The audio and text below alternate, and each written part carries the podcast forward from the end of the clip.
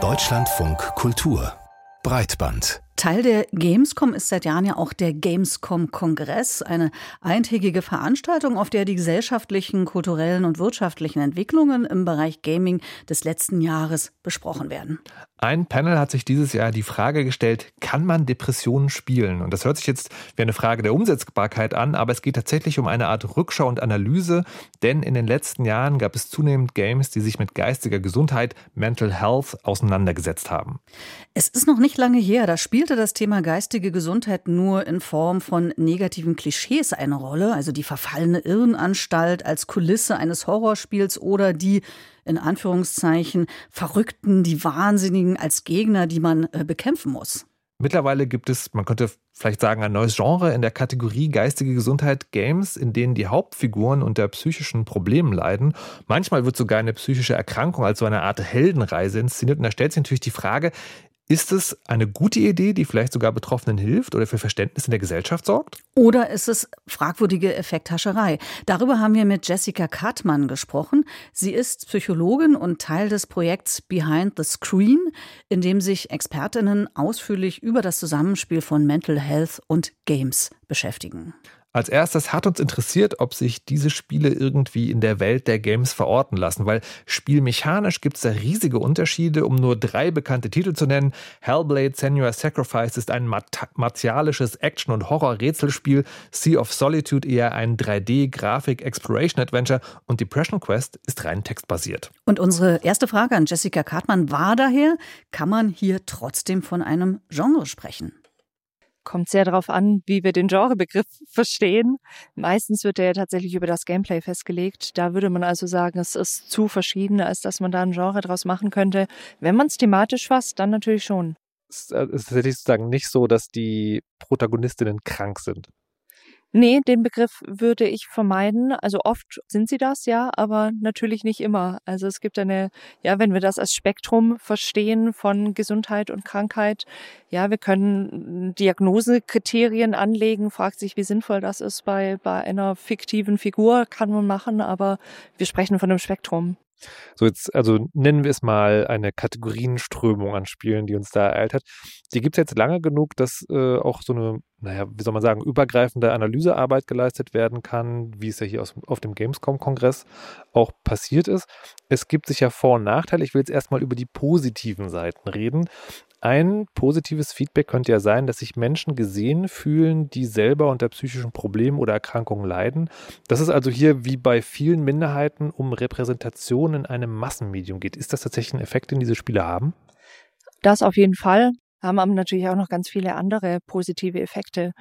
Wir haben die Entstigmatisierung es wird in einem großen Medium dargestellt, es ist was Normales. Man, man kann eine psychische Erkrankung haben oder irgendwo auf diesem Spektrum verortet sein und trotzdem, trotzdem im Leben vorankommen, Dinge schaffen. Repräsentation ist natürlich was, was ganz wichtig ist und was in unserer Gesellschaft in den letzten Jahren ja auch immer mehr thematisiert wird. Spiele haben ganz generell als Stärke ja Immersion, also das Eintauchen in die Spielwelt, die es möglich machen kann, Situationen, die einem selber ganz fremd sind oder die man nie erleben kann, nachzuvollziehen. Können jetzt solche Spiele dazu führen, dass man lernen kann, wie es sich anfühlt, ein psychisches Problem zu haben oder unter einer psychischen Krankheit zu leiden? Man kann das natürlich nicht eins zu eins nachspielen. Ich habe den Vorteil, ein Spiel kann ich immer ausschalten, wenn es mir zu viel wird. Ich kann mir das anschauen, ich kann eine Erfahrung machen, einen Eindruck bekommen. Wie ist das, wenn ich plötzlich Stimmen höre, wenn ich nicht wirklich zuordnen kann, ist das real in Anführungszeichen, was ich da sehe oder nicht? Aber das zu erleben, 24 Stunden, das das kann ich im Spiel natürlich nicht, weil das kann ich ausschalten. Jetzt wollte ich aber gerade über die positiven Aspekte erstmal reden. Kann das sozusagen bei, ich sage mal in Anführungszeichen, gesunden Menschen oder Menschen, die nicht nur so etwas leiden, dazu führen, mehr Verständnis für Betroffene zu entwickeln? Oder ist das so eine ja, zu medialisierte Vermittlung? Das auf jeden Fall.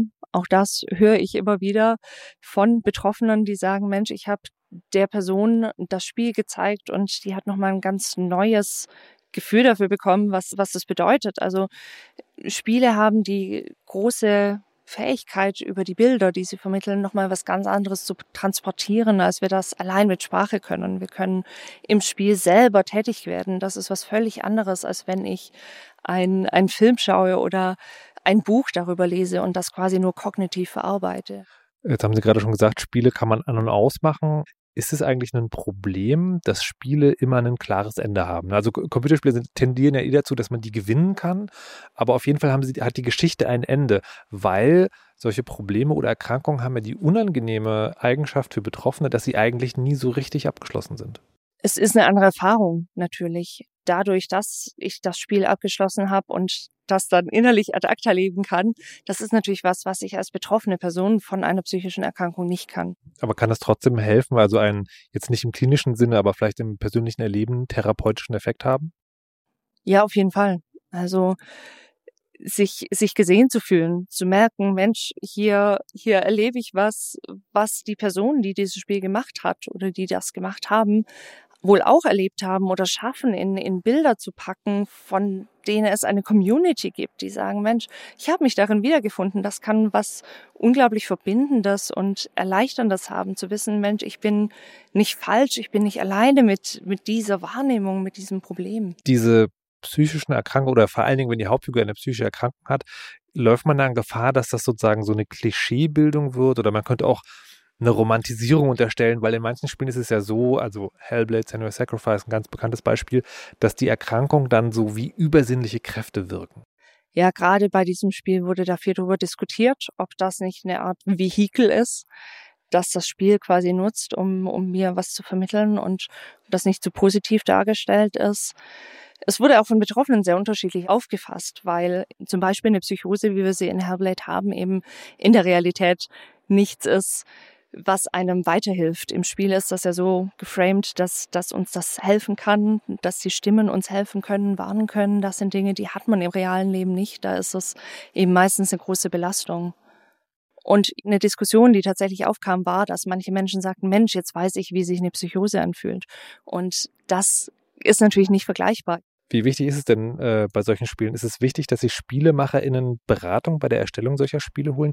Ist das vielleicht sogar ein gemeinsames Merkmal der Titel, die in den letzten Jahren so erfolgreich waren? Auf jeden Fall. Also das beobachten wir immer mehr, dass da ein großes Interesse dran ist, das wirklich auch ethisch korrekt und sensibel darzustellen, dass da sowohl Betroffene als auch Fachpersonen aus der Psychologie, aus der Psychiatrie konsultiert werden, um ein möglichst realistisches und sensibles Bild zu schaffen. Jetzt ist ja aber sozusagen, das ist der Stand heute.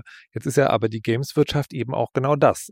Eine Wirtschaft. Jetzt, wo diese Art, Games zu erzählen, etabliert ist, laufen wir vielleicht auch in die Gefahr, dass es so eine Art Katastrophentourismus geben wird, also dass diese Feinfühligkeit verloren geht, weil immer krassere Geschichten erzählt werden müssen, um die Verkäufer vielleicht auch anzukurbeln? Das ist eine Gefahr, die durchaus gegeben ist. Mein Eindruck bisher auch jetzt von den Developer Conferences, die ich besucht habe, ist nicht der, dass es immer extremer wird. Mein Gefühl ist, dass immer noch ein ganz, ganz großes Bedürfnis da ist, die in Anführungszeichen normalen psychischen Erkrankungen, mit denen so viele Menschen kämpfen, darzustellen und immer mehr Anknüpfungspunkte zu bieten, immer mehr Awareness zu bieten, immer mehr Aufmerksamkeit zu schaffen für diese Themen, die so viele Menschen betreffen. Und das sind nicht immer die extremen Beispiele, sondern auch die ganz normalen. Ich müsste zum Schluss jetzt den Kreis schließen und quasi über das sprechen, was wir hier gerade machen, nämlich der Diskurs über diese Spiele. Von ganz außen betrachtet wirkt es ein bisschen so, am Anfang gab es große Freude über Repräsentation, also dass es überhaupt stattfindet.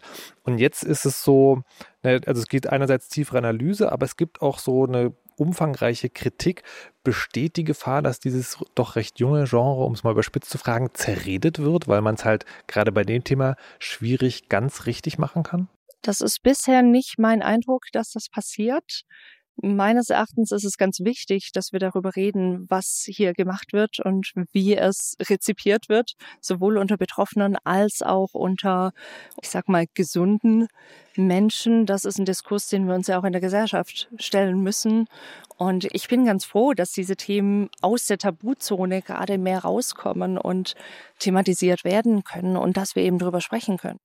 Auch wir sind dankbar, dass wir darüber sprechen konnten, ganz konkret in diesem Fall mit der Psychologin Jessica Kartmann. Wir bedanken uns für das Gespräch.